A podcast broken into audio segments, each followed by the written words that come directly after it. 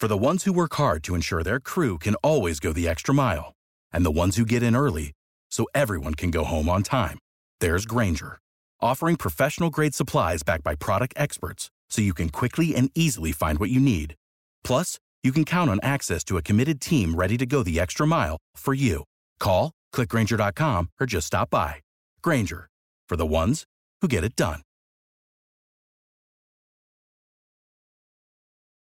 This is Rich Jones, host of Jacksonville's Morning News, heard weekdays from 5 to 9 a.m. on News 104.5 WOKV. Thanks for listening to our Jacksonville's Morning News podcast. If you haven't yet, subscribe to the Burrish Daily Discussion podcast and the Mark Kaye Show. Don't forget, head to iTunes or Google Play and leave a review. Thanks for listening.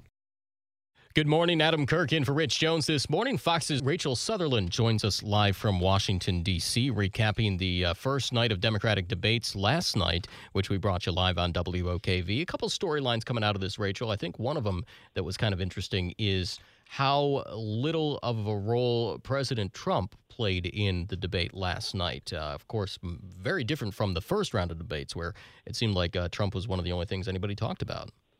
Right. I think that this debate, they really delved into the issues, especially health care in the opening segment there. You got to see some differences in the candidates on health care.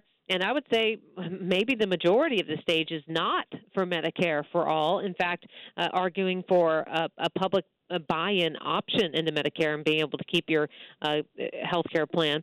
Uh, the uh, more progressives like uh, Bernie Sanders and Elizabeth Warren, they're practically political siblings. They were the ones really pushing for that, along with Pete Buttigieg. But other than that, they were uh, fending off attacks from from others who didn't agree, like John Delaney, former congressman of Maryland, who said that basically they're they're promising pie in the sky, uh, you know, things that, that aren't going to happen and will cause the Democrats to lose. Now he did take some pummeling over that, but he made some interesting points.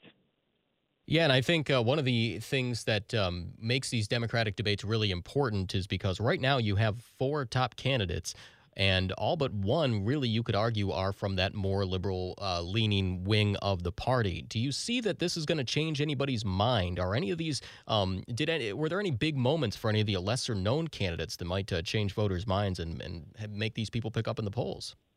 I would keep an eye on Montana Governor Steve Bullock. He made a very compelling argument in that he's somebody who's a Democrat who won in a deep red state, tons of, of, of Trump supporters there, and that he's been able to work with progressives.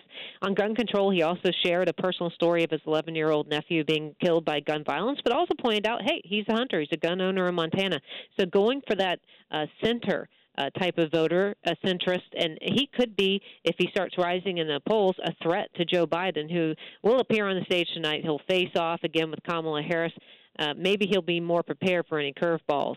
Yeah, I think uh, that's his team is probably grilling him on that stuff right now. Uh, thank you very much, Fox's Rachel Sutherland Thanks. joining us live from D.C.